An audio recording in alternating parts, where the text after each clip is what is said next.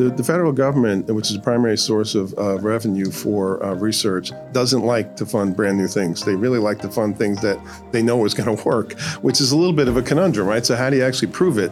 And you prove it with philanthropy. It's not just the impact on the community, it's the impact on research itself, so that we actually can get more funding to do more research once we prove principle.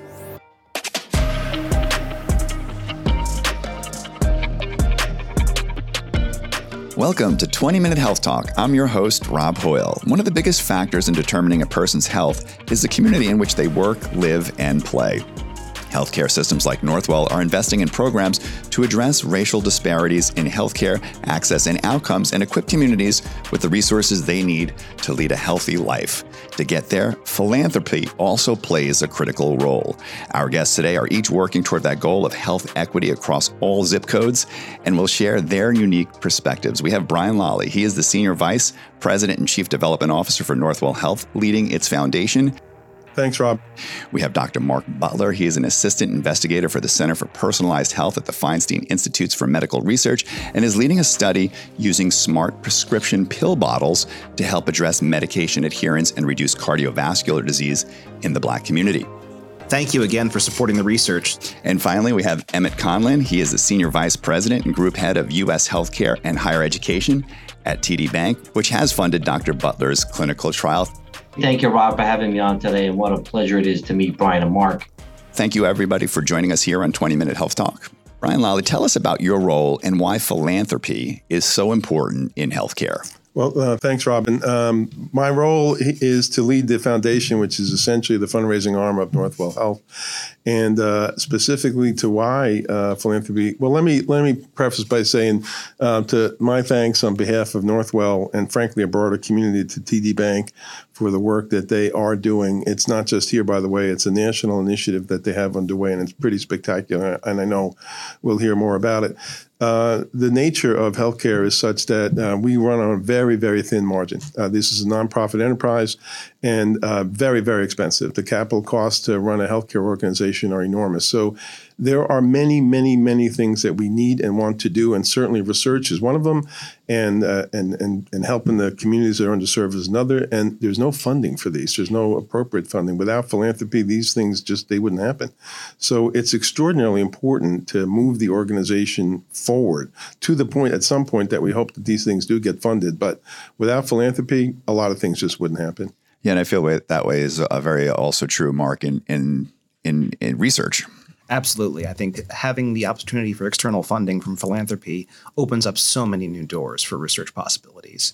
And I think for, you know, we're going to be talking about my study, but um, this study and lots of other studies that are at the Feinstein Institutes couldn't really exist without those external funding sources. Yes. Yeah, so why don't you tell us a little bit about your research into smart prescription bottles? The particular study um, that uh, TD Bank has graciously funded here is looking at uh, the adherence to statin medications amongst individuals identifying as Black or African American. And so the reason why we're doing this research is because um, there's a lot of information showing that statin medications institute as primary prevention. So if you provide someone with a statin before they have a cardiovascular disease event, like a heart attack or a stroke or something along those lines, you can actually prevent the incidence of those events. Uh, so individuals prescribed statins with that primary prevention capacity can reduce the likelihood of negative outcomes. Now, this is great, uh, but uh, in general, medication adherence is low for most medications. But for statins, within the first year, about 60% of people who were using them uh, do not use them as prescribed within that first year. So there's a lot of opportunity for improvement for getting people to take their medications as prescribed.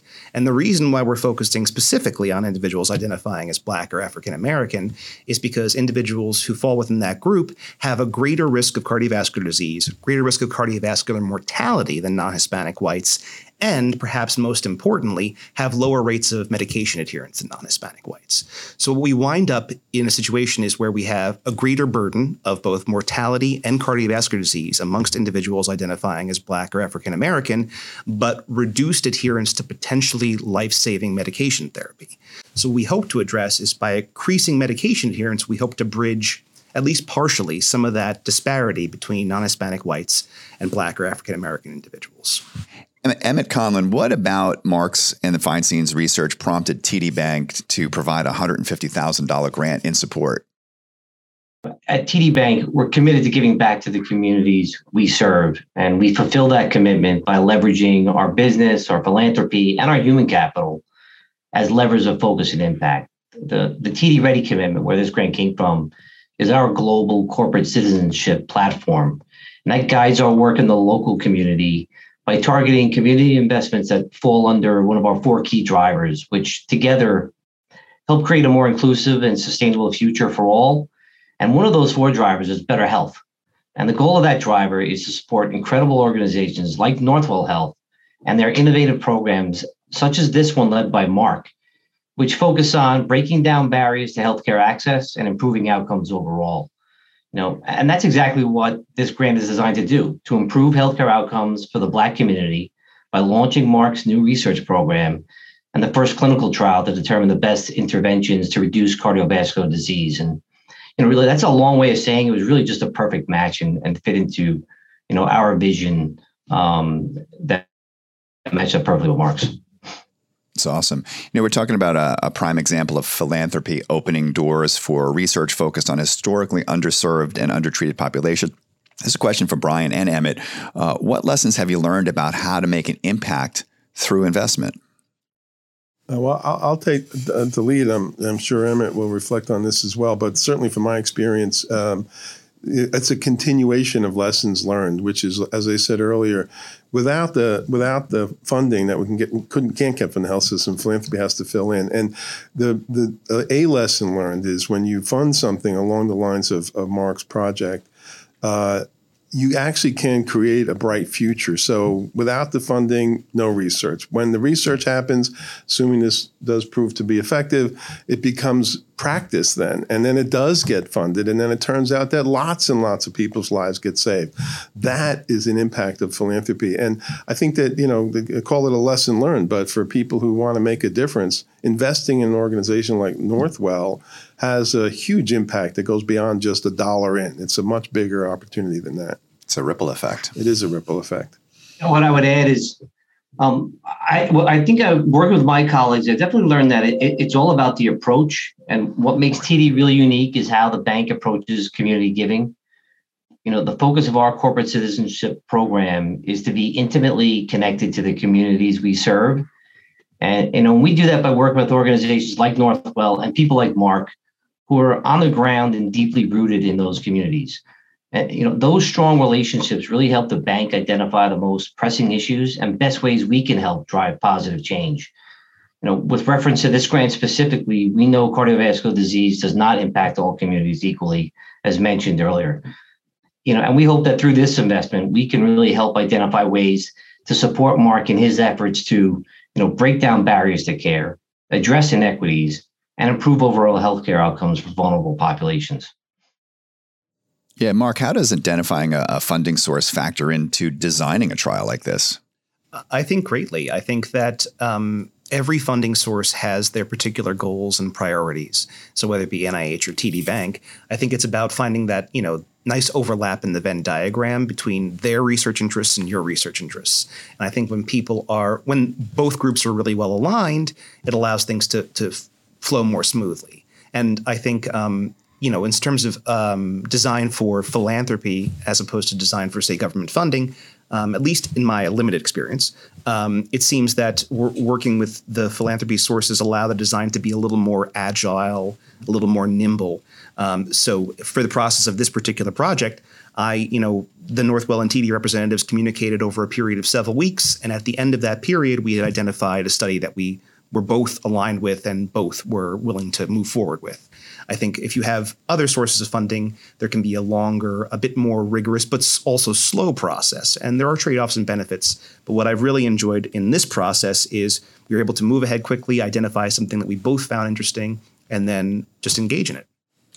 Yeah, I think just to leverage on that and also what Emmett said, um, you know, philanthropy, uh, a piece of this is about relationships. So, you know, TD Bank has been a great partner over the years and, and has become a better partner. And I think that's also on our end. So we're delivering for them or to them what they want to accomplish in the community. And I think that's a, that's the important thing for, from our as a relationship. And then specific to what Emmett said, and I can tell you this from long experience, that the, the federal government, which is a primary source of uh, revenue for uh, research, doesn't like to fund brand new things. They really like to fund things that they know is going to work, which is a little bit of a conundrum, right? So how do you actually prove it? And you prove it with philanthropy. So you know when we talked about that opportunity to the ripple effect, it's not just the impact on the community; it's the impact on research itself, so that we actually can get more funding to do more research once we prove principle. Yeah, and what would be your advice to other health healthcare systems who are trying to address, you know, these these racial disparities? Well, first off, don't talk to TD Bank. uh, no, I, I, look. I think it's the same thing, right? It's it's it's relationships. The fact that there are underserved communities is not news, right? It's it's. I mean, these communities have been underserved forever. And you know, what happened in the in the context of COVID is all of a sudden there's just been huge, huge awakening. And you know, Northwell's been been doing this and been dealing with this for a very, very long time. Uh, we're actually coalescing now in the context of COVID and really putting a lot more energy into that space. And I think it's a good idea for others to do the same thing. This is not a this is not a simple problem that will get solved in New York or the New York metro area. This is a national problem, which, by the way, is is an interesting thing too um, from the TD's perspective, I think, and certainly ours, which is, you know, this is a, a in the scale of, of the scheme of big things, it's modest project that actually can have impact across the United States of America, which is kind of a big deal when you think about it, and it's kind of cool. For you know, one hundred fifty thousand dollars, you can change lives in California. So uh, I'd encourage folks to push into the same space we are. Yeah, I think um, um, Dr. Butler, what is interesting too is that when you do a research project like this, whatever the outcome is, it raises awareness. I don't think a lot of people knew how how bad, like you know, people following medication, how much of a problem right. that could be, and how what an impact it could be on people's health and communities. And I think you know, so both piggybacking off of that and piggybacking off, off of Brian's point in terms of of new and innovative strategies in the federal government not liking to fund new and entirely innovative things. I think TD has been very generous because we're doing a bunch of different things here. And I think that regardless of the outcome of the trial, the information we collect will be very important because we have a virtual behavioral intervention for individuals on medications. We have a smart pill bottle. And then we have uh, focus group testing before and satisfaction surveys afterwards to incorporate basically the idea of how people feel about the trial before it occurs and then how to feel about it afterwards. Um, and uh, oh yes, the smart pill bottle. Yeah, I would love to hear about that so we in this current trial we have a very cool thing um, where um, traditionally medication adherence is measured in a bunch of different ways self-report is one where if i ask you did you take your medication um, odds are if i'm your doctor you're going to lie to me because i told mm-hmm. you to mm-hmm. take it and you didn't so um, that is not the best way to do it pharmacy refills are another way where you track whether the prescription was filled and, and taken out but what we're doing is tracking medication adherence in real time using a smart pill bottle where you dump all the medication in. There is a weight sensor at the bottom of the pill bottle, which registers uh, individual pills being removed and taken. So not only that happens, but when uh, the weight sensor measures a change, it transmits information via cell signal to an online portal. So we essentially have real time medication adherence data, which we are then using to inform our intervention. So I am telling people, well, not me, but also the team, um, are telling people you took your medication as prescribed yesterday, you did not take your medication as prescribed yesterday. So we can titrate our intervention based on actual performance. Um, and I think that's pretty cool. We're incorporating a lot of very theory based things from the Human Behavior Change Project, which is a group that breaks down behavioral interventions to its component parts. So we actually have in our intervention components that relate to all those kinds of behaviors you just talked about. When it's you know there's a, it's a multi-component intervention that addresses those different causes of medication non-adherence and provides feedback on real time so the goal is to hopefully really if you're if you're frazzled and you're forgetting or you know to help build a system where you do take your meds this is exciting. I mean, it's amazing, Brian, what you're doing uh, in Northwell and what the foundation is doing. Tell us a little bit more about the Outpacing Impossible campaign.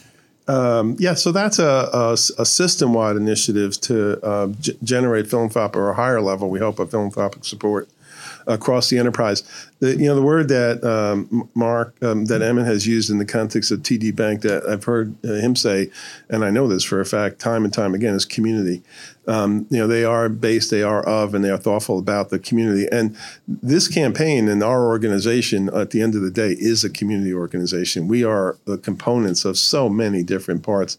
Yes, we're the largest health system in the region, but we touch millions and millions of lives. And so, what Outpacing the Impossible is about is about generating support for the communities from the communities across the enterprise. And in the context of this campaign, not only are you seeing new buildings go up, which is, of course, important.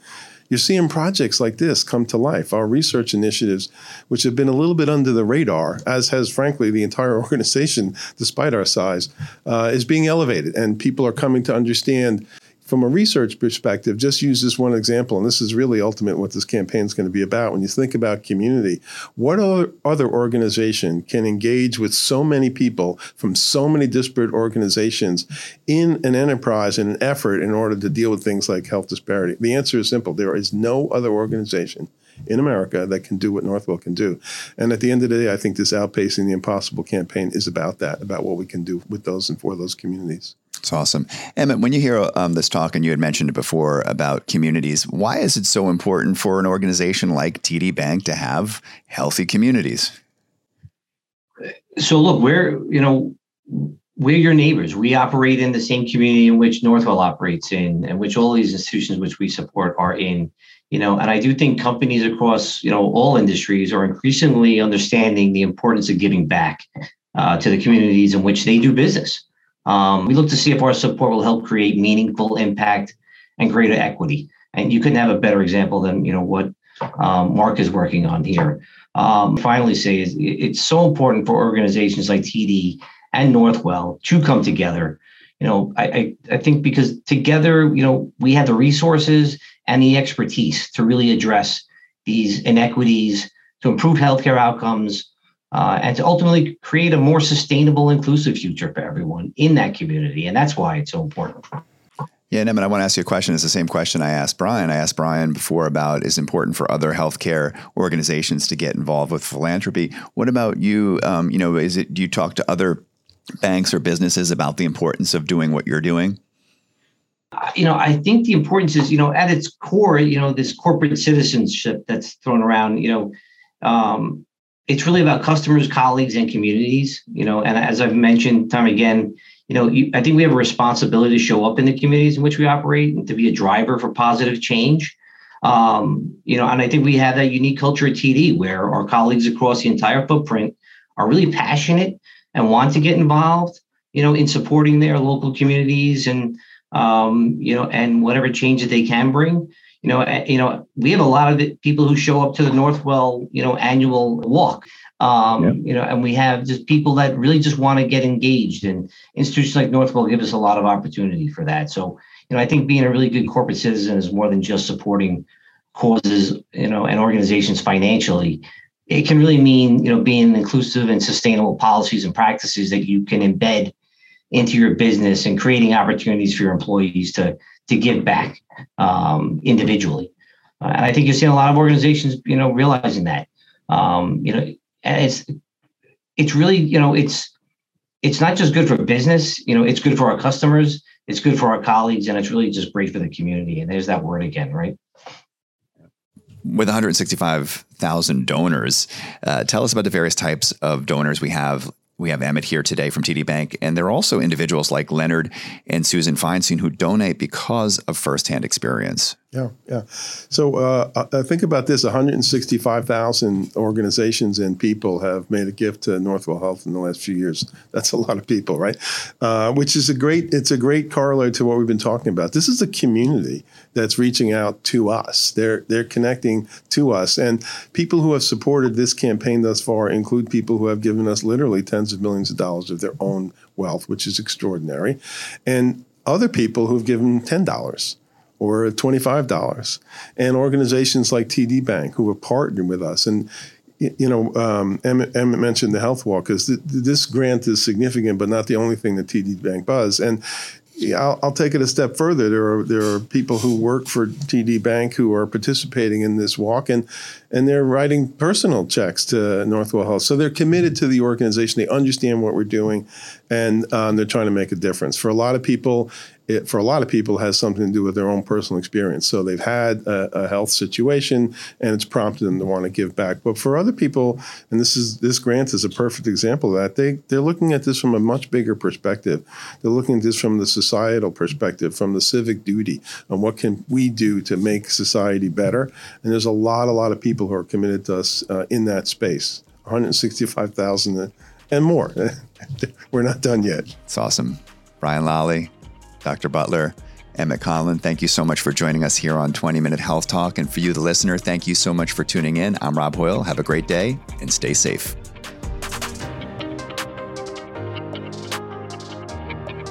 Get more expert insight from some of the leading voices in healthcare today. Subscribe to 20 Minute Health Talk on Podbean, Pandora, Spotify, iTunes, and wherever you get your podcasts.